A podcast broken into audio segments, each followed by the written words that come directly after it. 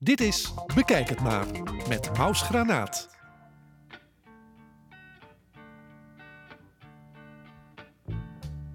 You know,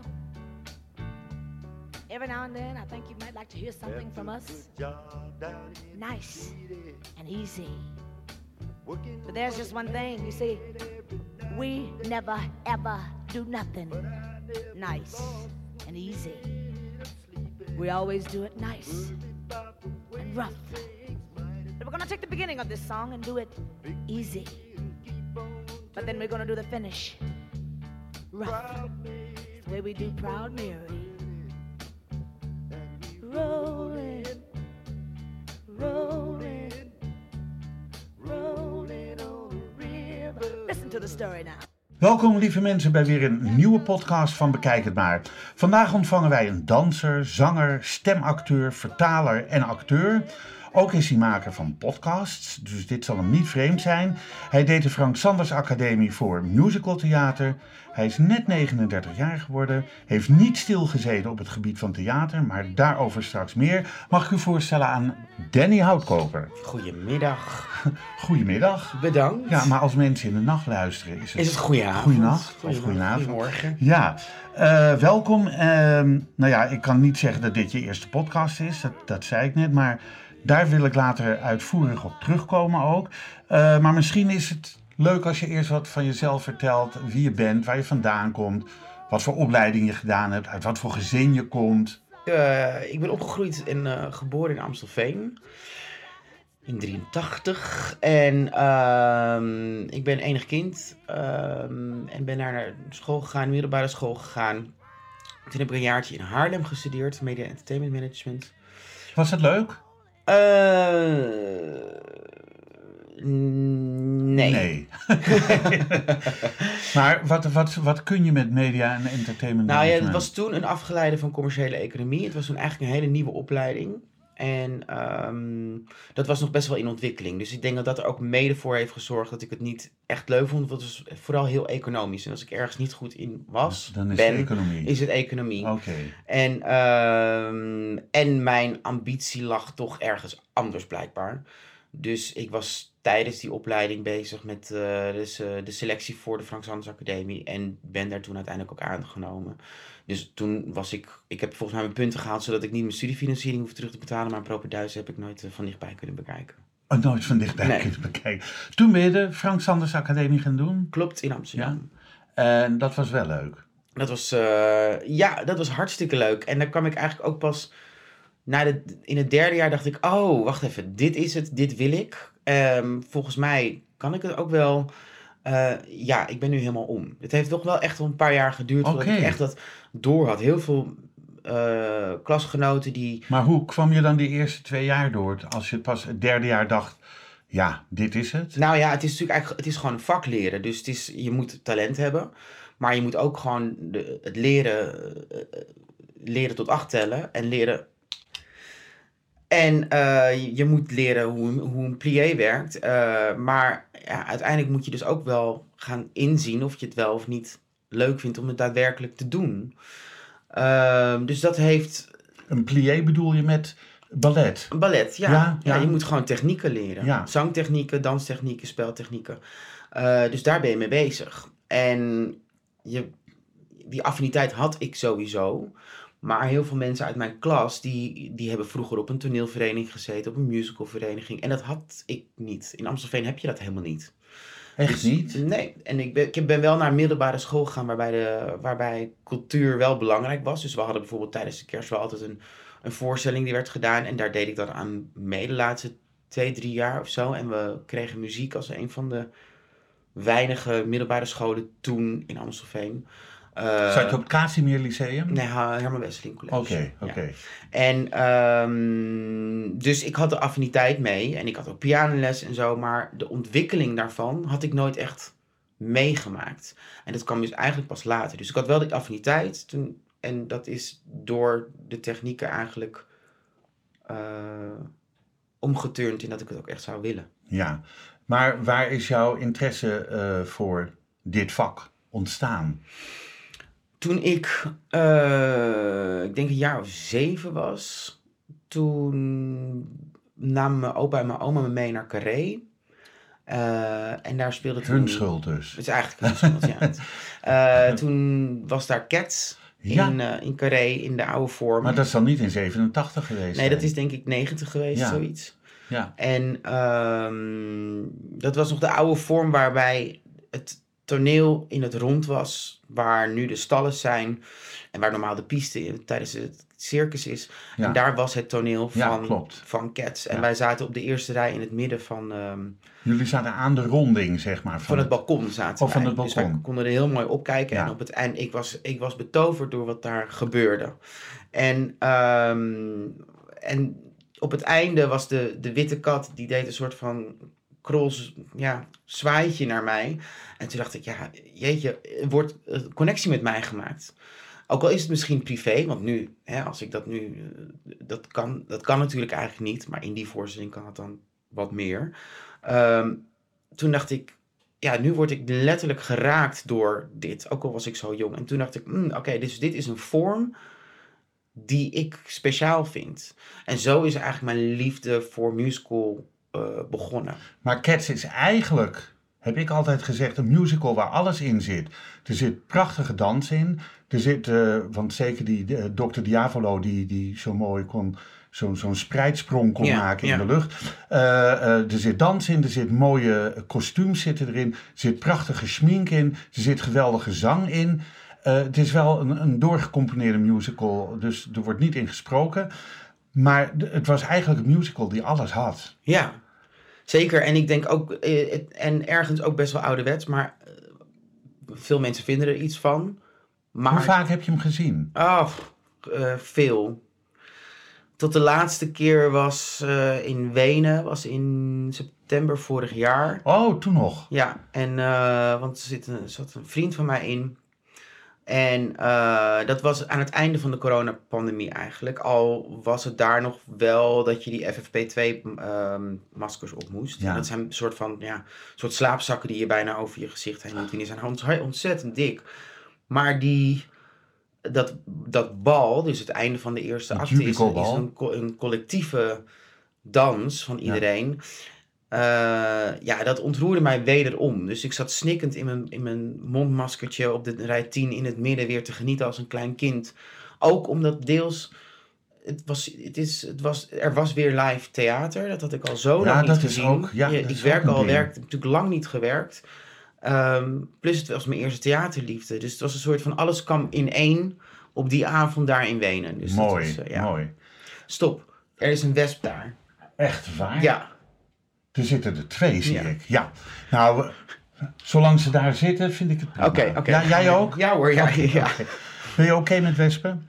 Eh, op afstand. Ik niet, op afstand, ik ook.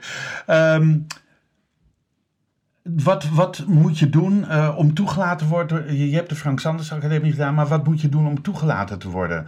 Je moet eh, voor een universitaire, eh, universitaire studie de, je propenduis halen. Die heb je nooit van dichtbij gezien. Wat moest je van dichtbij zien om bij Frank Sanders te komen? Ehm, nou, je doet in ieder geval auditie. En daar kijken ze gewoon eigenlijk naar wie je bent. Ehm, er zijn natuurlijk een aantal technische aspecten die je moet afvinken. Mhm. Dus, eh, ben je, kan je toon houden? Eh, ehm, Heb je gevoel voor dans? heb je gevoel voor dans? Heb je in, in die zin geen gebreken? Kan je een tekst oplezen? Waar auditeerde je mee? Eh, Close Every Door van Joseph. Uit Joseph en the Amazing Technicolor. Dreamcoat. Ja. Eh, daar is Freek Bartels dan weer eh, beroemd mee Ja, geworden. klopt. ja. Bij op Onder andere. naar- Ja. Onder andere, ja. Ehm, maar ze vonden je goed. Goed genoeg in ieder geval om je toe te laten Ja. naar het eerste jaar. ja, Wordt er scherp beoordeeld eh, van jaar naar jaar? zeker. Moet je een bepaald aantal punten halen of moet je aan bepaalde voorwaarden voldoen? Ja, ja, ja, zeker. Ze hebben er gewoon een, eh, ja, god, hoe noem je dat, curriculum waaraan je, waaraan je moet voldoen aan het eind van het jaar. En er wordt er natuurlijk ook wel gekeken van, god, als het, als het hè, als eh, 70% goed is en 30% niet, kunnen we, is die 30% nog wel te behalen. Eh, zodat er meer aandacht naartoe kan gaan. Dus ze, kijken daar wel heel kritisch naar van, ja, heeft het zin om door te gaan? En als je dan uiteindelijk na vier jaar volgens mij, de Eh, drie jaar. drie jaar Ja. van die academie afkomt, Ligt dan de wereld voor je open of moet je overal voor knokken om eh, aan de bak te komen? Ja, zeker. En Ja. nog steeds. Nog steeds. Ja, het is, het, het is elk seizoen weer een keuring of je goed gevonden bent voor die specifieke productie dan weliswaar. Maar ja. Ja. je moet elk jaar weer toch auditie doen. Ehm, je hebt niet stilgezeten de afgelopen 39 jaar. Nou ja, 39 jaar. In ieder geval vanaf dat je van de eh, Frank Sanders Academie komt, heb je in prachtige producties gedaan, gestaan. Eh Kuifje en de Zonnetempel, ik heb ze even opgeschreven hoor. Fame, Joseph and the Amazing Technicolor Dreamcoat. eh Allo Allo, Oliver, Alice in Wonderland. In België deed je dat volgens mij. Eh, Droomvlucht in het Efteling Theater. Hij gelooft in mij twee keer voor de pandemie en na de pandemie. Ja, Dat, ja, dat is ook wat. V- Voor de oorlog en na de oorlog. En nu is het Ja. voor de pandemie en na de pandemie. De Tweeling heb je nog gezeten. Eh, musicals Gone Mad. Dat is eigenlijk één keer per jaar. klopt. Eh, ik, volgens mij wil ik daar straks ook nog even op terugkomen. Eh Anna Tefka in de laatste met eh, Thomas Akda. Klopt. Ja. Eh, Annie. En nu in Tina Turner de musical. Juist. Ehm, zit er in alles wat ik genoemd heb nu een favoriete bij waarvan je zegt, ja, dat was zo superleuk om te doen? Of is je laatste voorstelling nog steeds je beste? Of je laatste musical nog steeds... Nou, dat weet ik sowieso niet. Nee. Ja, wel een aantal voorstellingen die, ja, die heel leuk zijn geweest. En En, dan- dan heeft het soms te maken met het stuk zelf, of soms te maken met de groep. Ehm, Oliver specifiek was een voorstelling, eh, was ook in België, in Antwerpen, met een hele fijne groep. En een, was, de productie was super mooi, met een heel groot orkest in, in, in dat grote theater in Antwerpen, Antwerpen, ja, met ja. 40 kinderen. Ehm, en Antwerpen is al, is al fantastisch. Dus daar zijn echt wel, ja, dat vond ik wel heel speciaal, die periode. Oké. Eh, de musical eh, Droomvlucht Ook heel mooi. in het Efteling eh, Theater. Daar speelde jij de rol van Fladder, Fladderen Dutch. Ja, klopt. Zeg ik dat goed? Ja, Flutter the Dutch. Oh ja, oké. Wat voor musical was dat en wat hield jouw rol in? Het was gebaseerd op de, op de attractie. Ehm, nu weet ik, ja, ik denk dat eigenlijk in die attractie dus dan wel een verhaal zat.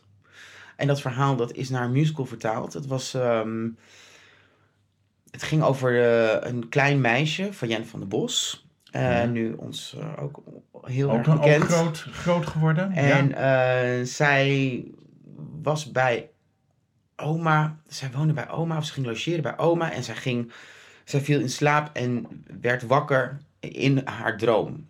Met haar, oma, met haar oma. En ze ging door het Elfenrijk heen en door een bosrijk heen. En daar waren trollen, gemene trollen. En de gemeenste troll was Furious en die had een hulpje en dat was Fladder Dutch. En dat was ik. En Ja. ik was een vleermuis die zijn vle- vleugeltje had gebroken. Oh god. Ja. Is wel weer gerepareerd? Ja, vleugeltje? uiteindelijk, ja, met elfenstof kan je alles, Oh, met elf komt alles weer goed. Ja, Dus aan het eind van de voorstelling had ik weer een volledige vleugel. goed. Oké. Maar leuk om te doen dus. Ja. Ehm, je bent, heb ik gelezen, vaak dance captain in musicals. Mhm. Wat is dat precies? Wat, wat is dan precies jouw taak en wat is swing? Want dat heb, ben ik ook honderd keer tegen. Ja, het zijn allemaal eh, termen. Je hebt, een, eh, je hebt het ensemble. Ja, Als we, we hebben de, we hebben, ah, laten we beginnen. We hebben de rollen. Daaromheen hebben we de bijrollen. ja. En daaromheen hebben we vaak een ensemble, een groep, het dorp, de, De mensen, de, de, mensen dansers. eromheen. De, de grote ja, groep. Ja, Ehm, als er iemand ziek is of bijvoorbeeld een vakantiedag heeft vanuit de rollen, dan wordt dat vaak opgevangen door een understudy. ja. Dat is de eerste term. Die komt vaak voort uit het ensemble. En, maar dan valt er een gat in het ensemble. En dat wordt opgelost door de swings.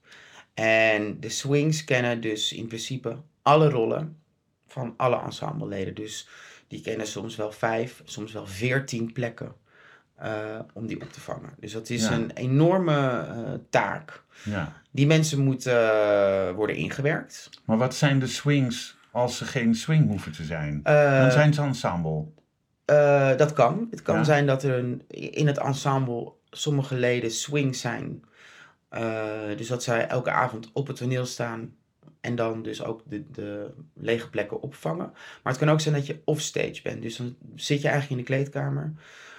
Ehm, en ga je pas op als er iemand ziek is of als er iemand Geblesseerd raakt. geblesseerd is of Ja. op vakantie is. Oké. Dus ehm, die mensen moeten ingewerkt worden. En dat gebeurt door een dance captain. De choreograaf maakt de choreografie voor de hele groep. Dus ook voor de rollen. Ehm, die choreograaf gaat na de première weg. En dat moet worden bijgehouden. Dat gebeurt door de dance captain. Ehm, de groep moet aan het begin van de dag fysiek worden opgewarmd. Dat gebeurt door de dance captain. Als er mensen ziek zijn en we, plekken die we missen. eh, en er moet bijvoorbeeld een, eh, een car worden afgehaald, want Pietje is er niet. Dus die car moet door iemand anders worden afgehaald. Dan worden er lijsten gemaakt met allemaal oplossingen. Dat doet de dance captain. Dus dat is eigenlijk wat de dance captain doet. Ehm, als je dance captain bent en je speelt ook mee in het ensemble of je hebt een andere rol, ik weet, ik weet niet of dat samen gaat, krijg je daar dan eh, extra honorarium voor? Als, Zeker. Ja, ja, oké. Dus dat, nee, ik moet even weten Ja, dat ja. goed geregeld is. ja, ja, ja, gelukkig wel. Ehm, je hebt ook film en tv gedaan. Kun je daar wat over vertellen? Ja, zeker. Ik, eh, vooral tv eigenlijk. Ik heb in België, werkte ik bij Studio 100. En Hoe kom je zoveel in België? Ja, geen idee. Gezellig. Gezellig. Gezelligheid. Ja, Begon leuk. die zijn leven. Ja, ja, absoluut. Nee, ja, eh, mijn eerste voorstelling was in België. Dus dat was, dat was Kuifje. En toen... Dus ja, dan ken je op een gegeven moment wat mensen daar. En zo eigenlijk, het heeft me nooit afgeschrokken om daarheen te gaan. En eh, ze maken daar ook hele mooie producties. Waarbij we soms ook geen weet van hebben hier. En ik werkte toen bij Studio 100 met Alice in Wonderland voor K3. Met K3. Ja. Was En- leuk? Ja, oké. Hartstikke leuk. En ehm, toen hebben ze gevraagd of ik een screentest wilde doen voor een kinderserie. Eh, van Studio 100. Jabaloo, Jabaloo heette het. Eh, en dat ben ik toen geworden. Dus ik heb toen twee seizoenen in België eh, opgenomen. Wat leuk. Ja, Ja. hartstikke leuk. Dat was voor tv in België. Wat heb je in Nederland gedaan? Op tv, Niet CQ echt. filmgebied? Niet echt. Een filmgebied? Nee, ook niet. Ook niet? Oh, nou, dat kan hoor. Wat niet is, kan nog komen. zeker. Ehm, iedereen weet dat in maart 2020 het doek viel voor alle theaterproducties. Wat heb jij gedaan om die twee jaar op te vullen of een andere invulling te geven?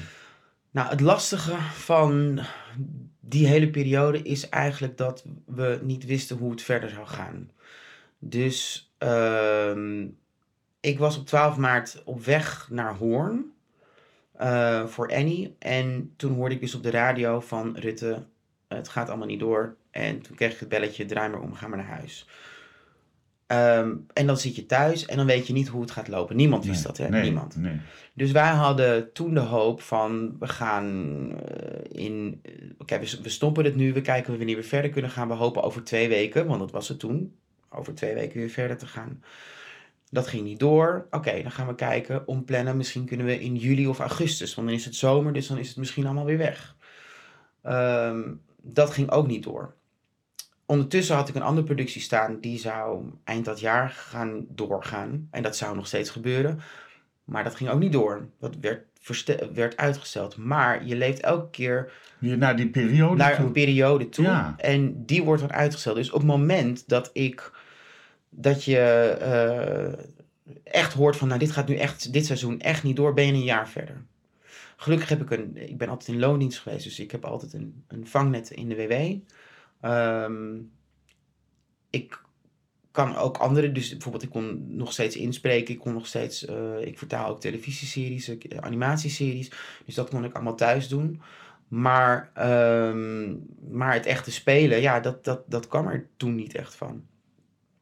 Dus op een gegeven moment ben ik ook bij de GGD, want op een gegeven moment, ik werd helemaal gek thuis. Want je, je, alles wat je, het is vervelend dat je niet kan werken, maar het is ook, wat ook vervelend is, is dat je niet kan zijn wie je bent. Omdat je theater en het, het, het, het spelen en het met mensen samen zijn, dat is zo'n groot onderdeel van, van je zijn. Ja. Dat kan je niet doen. Dus op een gegeven moment kwijn je een beetje weg. En nu heb ik het nogmaals, ik heb het echt niet slecht gehad. Omdat ik financieel het allemaal oké had. En, ehm, maar ergens denk je wel, ja, eh, ik ben hier toch op deze wereld voor iets anders. Ja. ik wil hier wel een beetje, ik wil wel een beetje genieten van het leven. En dat ging op een gegeven moment Je weg. Dus voelde je een beetje ni- niks je, je kwijnt gewoon weg. Ja, ja. En eh, toen dacht ik, nou, eh, laat ik dan maar wat nuttigs gaan doen. En toen ben ik bijvoorbeeld bij de GGD gaan werken, bij de, toen de vaccinaties op gang kwamen. Eh, op een vaste locatie in het AVAS Theater, of in het AVAS eh, Live. eh, In Den Haag. nee, nee, nee, eh, in, eh, in de Bijlmer. Eh, dat grote concert, concertzaal. Ja. Daar was een grote priklocatie. Ehm, en daar deed ik dan administratief werk. En ik ben ook door het land gegaan met de GGD om testbussen en vaccinatiebussen Zo op, te zetten. Ja, hartstikke Ja. leuk, maar eh, niet wat je bent. Nee. Snap je? Ehm, Maar je deed het wel. Ik bedoel, dat ja, is... omdat je gewoon, omdat je niemand, omdat je gewoon, je bent eh, toch gemaakt om met mensen samen te zijn. Hm, Dus, althans in ieder geval ik. En ik haal daar ook energie uit. ja. Dus dat heb ik toen gedaan. En toen wetende in het vooruitzicht dat ik weer wat ging doen. Dus al met al ben ik er goed doorgekomen. Maar het is wel eventjes bijstellen van, oh ja, wie ben ik nou eigenlijk en hoe gaan we dit... En je hebt wat voor de mensheid kunnen betekenen door op die priklocaties te gaan Zeker, werken. zeker. Ja. Ja. Ehm, dubbing is de originele taal van een film vervangen door een andere taal. Maar dubbing wordt ook soms eh, toegepast indien de kwaliteit tijdens de opnames niet voldoende is, waarbij de acteurs later weer eh, het geluid inspreken. Toch? Ja. Ehm, hun teksten worden dan opnieuw ingesproken. Jij doet ook veel dubbing, maar spreek jij dan ook de teksten van acteurs in of is het alleen maar nasynchronisatie? Jeetje, wat een ingewikkelde Ja, dat vond ik. Ja, ik, ik heb het opgezocht, want ik denk, ja, ik had nog nooit van dubbing gehoord. Het is denk ik volgens mij hetzelfde. Ik denk dat dubbing een, een, een, een Engelse term is voor nasynchronisatie. Nasynchronization. Nee, synchronisatie lijkt mij niet Engels, nee. nee. Nee, ja, ik doe de- dus na, nasynchronisatie van andere acteurs, eh, zowel live action als animatie. Ja. En eh, welke, welke eh, figuren heb jij eh, met je stem zo al gestalte gegeven?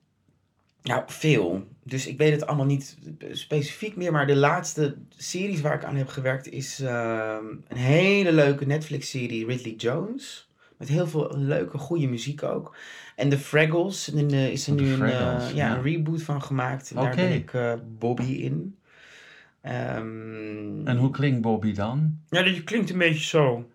Een beetje, beetje die. beetje hard Ja. aardappel in de Een keel. een Oké, wel leuk om te doen. Ja, lijkt mij. leuk. Hartstikke leuk. Het lijkt me het allerleukste als je het hebt gedaan en je ziet het terug en je hoort jouw stem en je ziet dat figuur eh, jouw zinnen zeggen. Ja, zeker. En vooral de andere acteurs, hoe dat met... Want je, je neemt zoiets in je eentje op.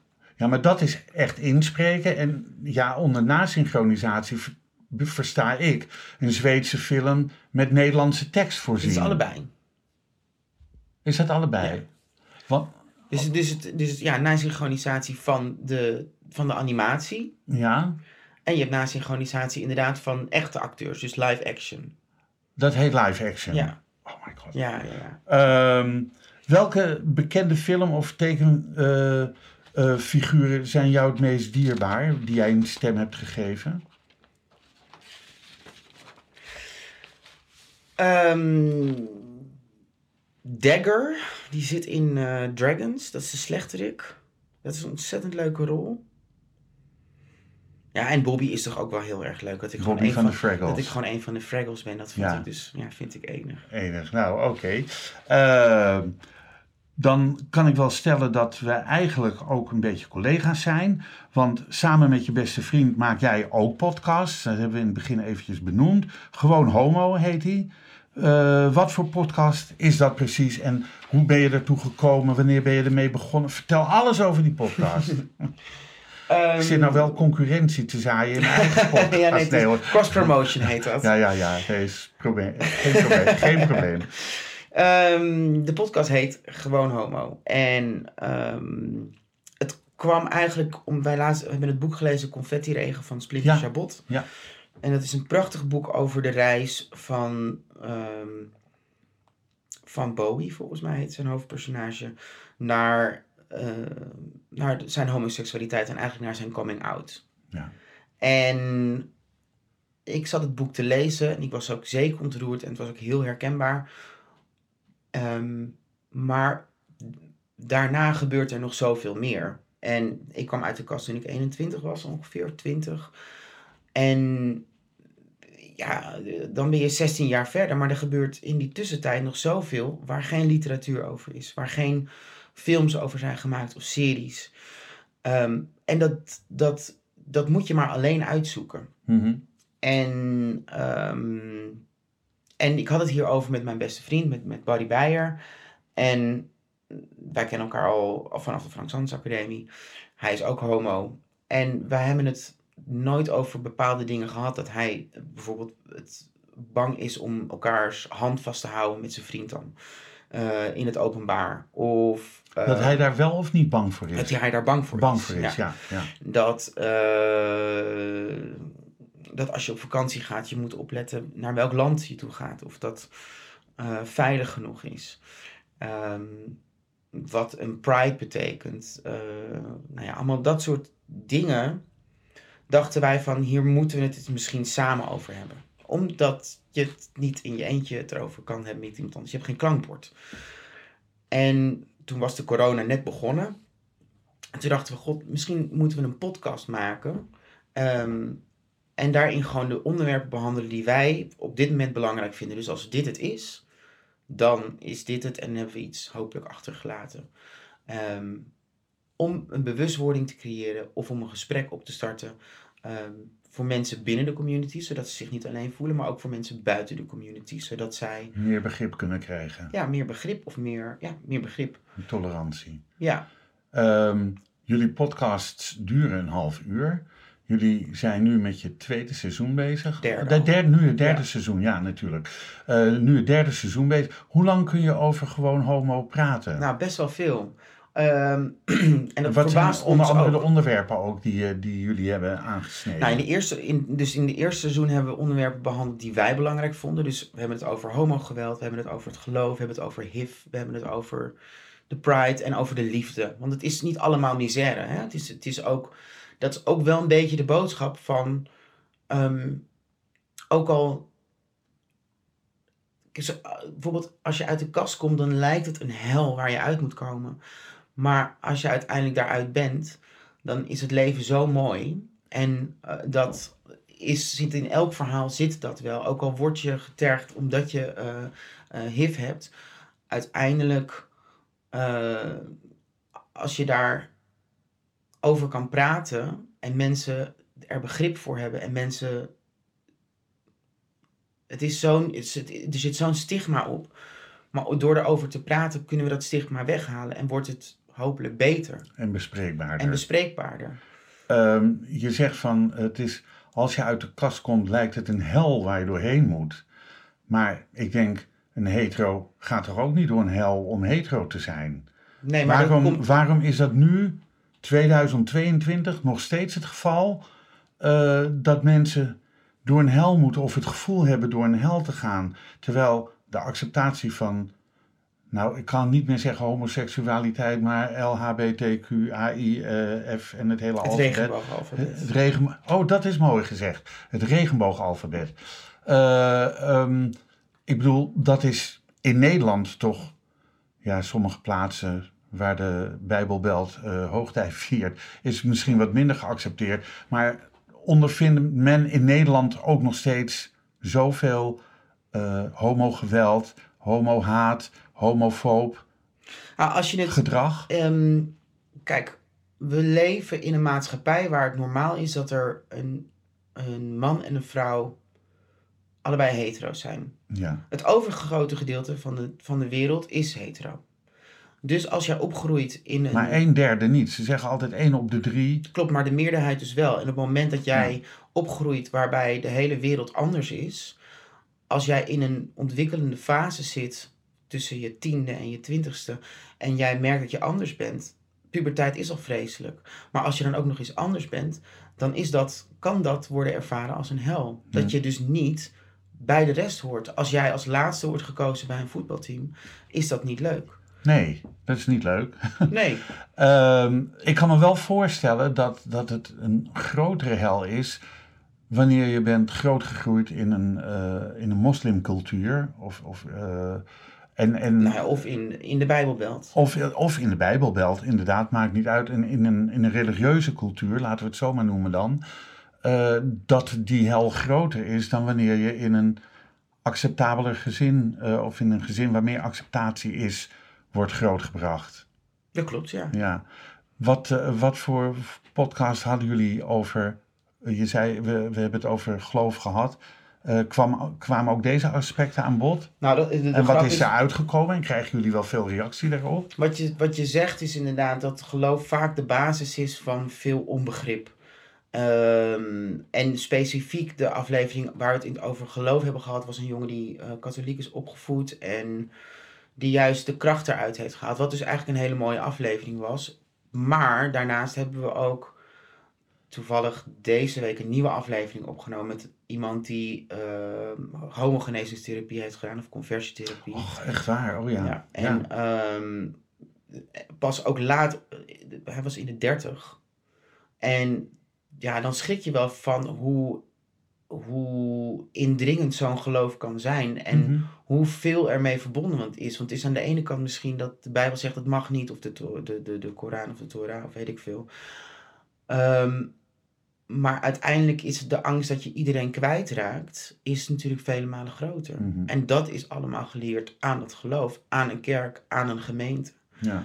Ehm, en eh, uit, dus die man die we dus van de week hebben gesproken, die, die, die zei op een gegeven moment, ik kan, ik kan het niet meer tegenhouden. Ik ben wie ik ben. En hij is nu zielsgelukkig. Ja. Maar hij heeft wel een hele lange weg en hel Ja. moeten doorstaan. Maar het feit dat je, eh, als je toch de leeftijd tussen 25 en 30 hebt en je gaat die homogenezende therapie doen, dan denk ik van, oh, maar dat, dat, hoe, hoe denkt iemand dan dat, dat homofilie te genezen is? Dat, dat, dat, ik kan daar niet bij. Ik vind dat heel moeilijk. Nee, dat klopt ook. Ja. Ja. Ik heb, daar kan er geen sluitend antwoord op geven. Dat is inderdaad zo. Maar als je, als je er echt heilig in gelooft dat het iets is waar je, en ik geloof het bij deze therapie eh, noemden ze het dat je het kan doen verble- verbleken. Als, als je daar heilig in gelooft, omdat je niet je gezin wil achterlaten en niet je vrouw en kinderen in de steek Maar hij wil was al getrouwd en had, Ja. oh, ja, ja, ja, dat is, die Ja, die wordt dan alsmaar groter, Ja, ja. het is nogal wat. Ja. En eh, nogmaals, we hebben het ook, we, hebben, eh, we bespreken ook non-binariteit. En we hebben, we hebben een gesprek met onze ouders gehad. En eh, hoe het was om in de jaren tachtig homo te zijn of uit de kast te komen. Dus het is ook iets waar wij iets van op willen steken. En het, onze bedoeling is niet dat wij met z'n tweetjes de wereld gaan veranderen. Maar het zou zo fijn zijn als dat als één iemand ehm, er iets van opsteekt en dat meegeeft aan de volgende generatie, hebben wij ons kleine steentje bijgedragen. Nou, dat vind ik wel mooi. Mooi en eh, mooi om te horen. Wordt er veel naar geluisterd? Krijgen jullie veel reacties? Ja, heel veel. Ja? Ja, het is eh, Beantwoorden jullie die zelf? zeker. Of, ja. of komen, gaan jullie dan in contact met degene met wie die podcast was als het daarover gaat? En vragen Nee hoor, nee, het zijn vaak, het zijn vaak eh, dat, dat mensen iets sturen van, met betrekking op zichzelf. We hebben zeker na het eerste seizoen heel veel eh, van jonge eh, jongens, meisjes, eh, maar ook oudere hetero's en ook homo's en oma's. We hebben vorig jaar een, een, berichtje gekregen van een jongen van jaar of 15 en die zei, ja, mijn beste vriend is homo en ik ben nu jullie podcast aan het luisteren om meer te leren over over hoe het is om homo te zijn, om mijn beste vriendje beter te begrijpen. Nou, wat leuk. Ja. Wat lieve berichten zijn Ja. dat. Ja. Ehm, leuk om te zeggen dat jullie podcast Gewoon Homo ook te beluisteren is via Spotify, iTunes en Google Podcast. Klopt. Net zoals deze podcast. Bekijk het maar. Ehm eh, moet, moet, daar, die zijn gewoon gratis te beluisteren. Zeker, dus ja. gewoon hartstikke leuk.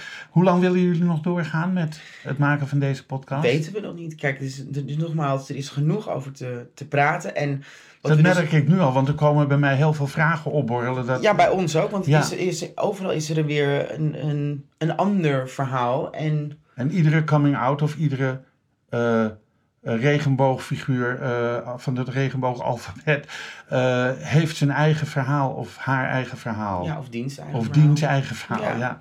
En we, bijvoorbeeld dit, ja, dit seizoen gaan we ook praten met een professor, omdat ik heel graag wilde weten, waarom ben ik homo? Is er een biologische verklaring waarom ik ben wie ik ben? Wat, wat is het voor jou het meest bijzondere gesprek geweest wat je hebt gehad? Ehm, wij hebben een gesprek gehad met Jan. Jan is eh 72 en die was, zit nog in de kast. Oh, En is getrouwd en heeft kinderen. En ehm, dat was heel bijzonder. We, we nemen normaal op op één locatie in Amsterdam. En voor deze keer waren we naar hem toegegaan. Ehm en dus wij zaten bij hem aan de keukentafel. En zonder vrouw en kinderen. eh, ja, de kinderen zijn al lang het huis uit. Ja. En, eh, en zijn vrouw was, eh, hebben we later wel ontmoet. Maar dat was, een heel, dat was heel bijzonder. Omdat hij heeft ons een bericht gestuurd naar aanleiding van het eerste seizoen. En, of een mail. En zijn, een deel van zijn verhaal gedaan. En ja, hij zegt ook, er zijn zoveel mannen. Of zoveel. Er zijn genoeg mannen in mijn leeftijdscategorie. Die homo zijn en niet uit de kast durven te komen. Om wat voor reden dan ook. Hm.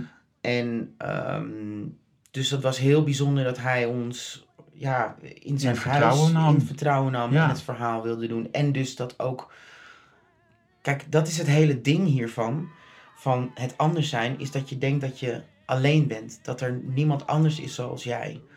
En doordat hij zijn verhaal doet, ehm, weet iemand anders die in die situatie zit: oké, ik ben niet zo uitzonderlijk. Het is geen schande wie ik ben. Eh, en ook niet omdat ik nog niet uit de kast ben gekomen, want er is nog zo iemand. En zo kregen we, hier kregen we een heel mooi gedicht van een andere luisteraar, die was 51 en was net twee jaar uit de kast. Dus dat, ja, het, heeft, het, het werkt zo door. Dus dat, dat, vind ik, dat vind ik wel echt typerend voor zo'n gesprek. Voorlopig stopt deze podcast dus nog niet. Eh, ik denk het niet. Oké. Ehm, even naar het heden. Hm? Nu sta je in eh, Tina Turner the Musical over het leven van ja, de legendarische eh, Queen of Rock and Roll. Eigenlijk was zij, is zij. Ze is 83. Ze wordt 83 in november. Ehm, en deze musical is eh, ook onder haar auspiciën tot stand gekomen.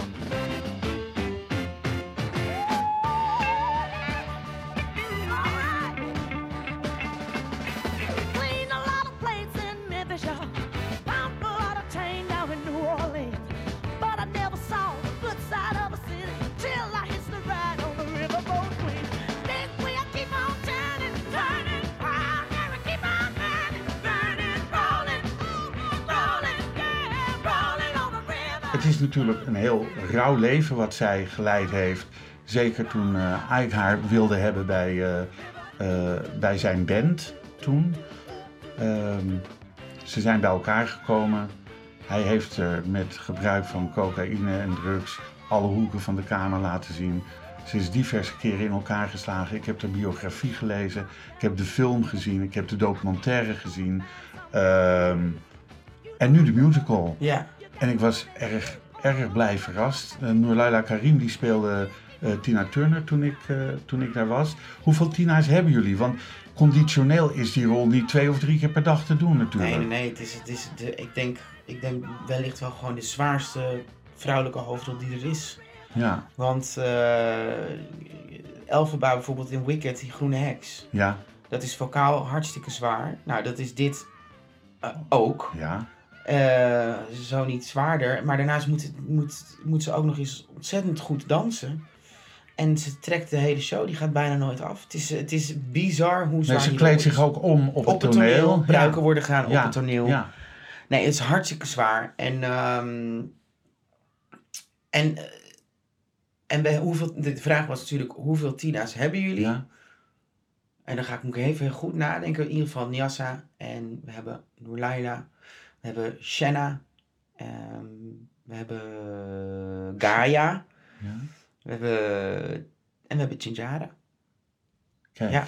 vijf Tina's. Ja, en echt allemaal heel goed. En, en wel allemaal, ze maken allemaal...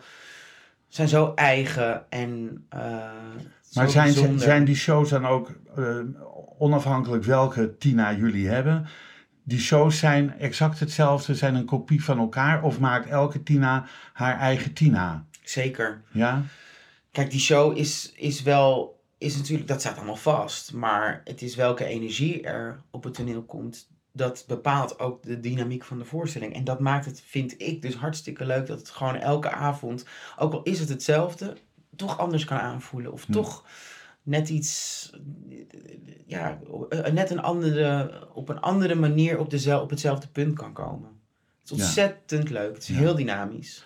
Ehm, je- tot wanneer spelen jullie eigenlijk? We spelen open eind. Een Dus, open eh, eind, dus afhankelijk van eh, het, het aanbod van het publiek, zeg maar. Zeker, ja. spelen jullie gewoon door. Wil jij erbij blijven tot het eind? Of als je een ander aanbod krijgt? Of heb je een contract? Hoe Dat weet ik niet. Ik ben er pas net bij. Ik, ben, ik speel nu nog geen, nee, iets meer dan een maandje. Ja, Ja. en nu heb ik het nog las zo. het in de krant. Jongen uit Amstelveen speelt in Tina Turner of zo. Oh, oh. Zoiets dergelijks. eh, of Noord-Hollandse jongen eh, ook bij Tina Turner. Zoiets. Dus het is een open eind. Ehm, kun je luisteraars uitleggen waarom jij vindt dat deze musical gewoon door, eigenlijk door iedereen die van dit soort muziek houdt gezien moet worden? Ehm, ik denk dat voor de oudere, eh, met alle respect, eh, mensen die zijn opgegroeid met haar muziek, het een muzikaal gezien echt een feest van herkenning is. En echt een feest is om, om, om te luisteren naar, wederom naar die muziek. En we hebben een fantastische, echt, ik kan niet anders zeggen, fantastische band. Elke avond. Ja, die band was geweldig. Het rokt de pan uit. Zeker toen hij op het laatst op het podium stond. Ja, die op band. het eind krijg je Ja. natuurlijk een, Ja. een toegift van, eh, ik geloof, acht minuten of zo. 7 minuten 25 heb ik gefilmd. Nou, kijk. en eh, en dat, dan gaat het, gaat het gewoon helemaal los. Op toneel en ook in de zaal. Ja. Ehm, Iedereen stond in, toen ik eh, was Ja, in ieder geval. Maar dat zal wel elke ja. avond zo ja, zijn. zeker. Iedereen. Maar dan komen al die nummers in fragmentarisch voorbij. En dat is wel heerlijk om naar te luisteren en te kijken. En ehm, ik denk als je niet opgegroeid bent met haar muziek, dus misschien ook niet zoveel afweet van haar leven, dat het, eh, dat het heel interessant is om te zien wat voor leven zij heeft gehad. En vooral ook in wat voor tijd dat is geweest. In een Ja. tijd waarin eh, eh, wit en zwart. eh,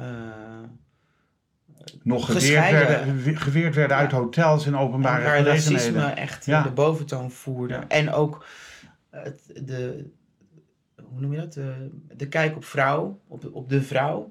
Ja, De ongelijkheid in, in, in heel veel vormen. En ik denk dat, dat, dat je die pijn moet zien en voelen om te begrijpen waar die nummers over gaan en waarom, waarom, ja, waar de soul vandaan komt. ja. Ben je zelf ontroerd eh, bij sommige stukken in de musical? Ja, eh, ja zeker. Het is, het, is, het is heel heftig om.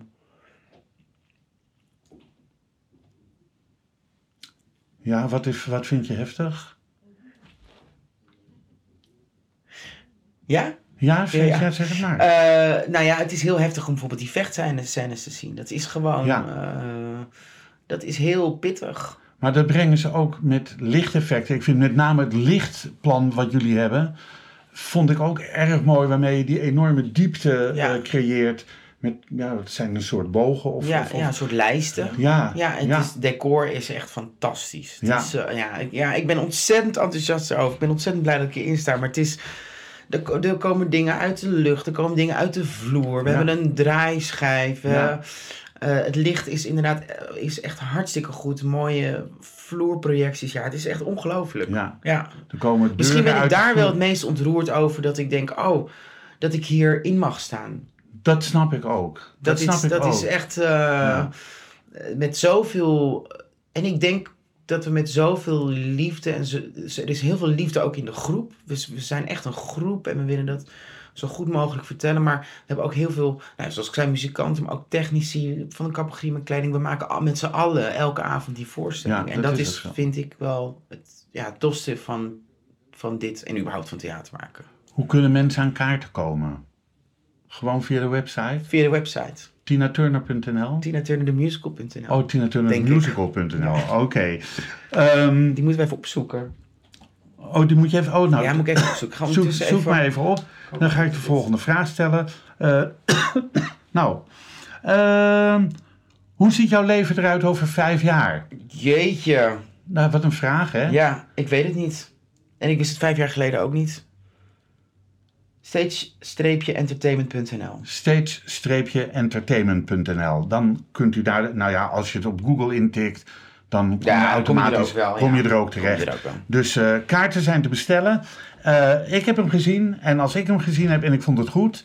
Nou, dat, en eigenlijk was die, die, die, die finale, zeg maar, die toegift, eh, voor mij wel een, een, een hele mooie afsluiter. Ja, Dat was eigenlijk een mini-concert in zeven minuten. ja, ja, Ja. dat is het echt. Ja. Dat is het echt. Dus eh, goed, ehm, heb je zelf nog wensen op het gebied van werken in theater?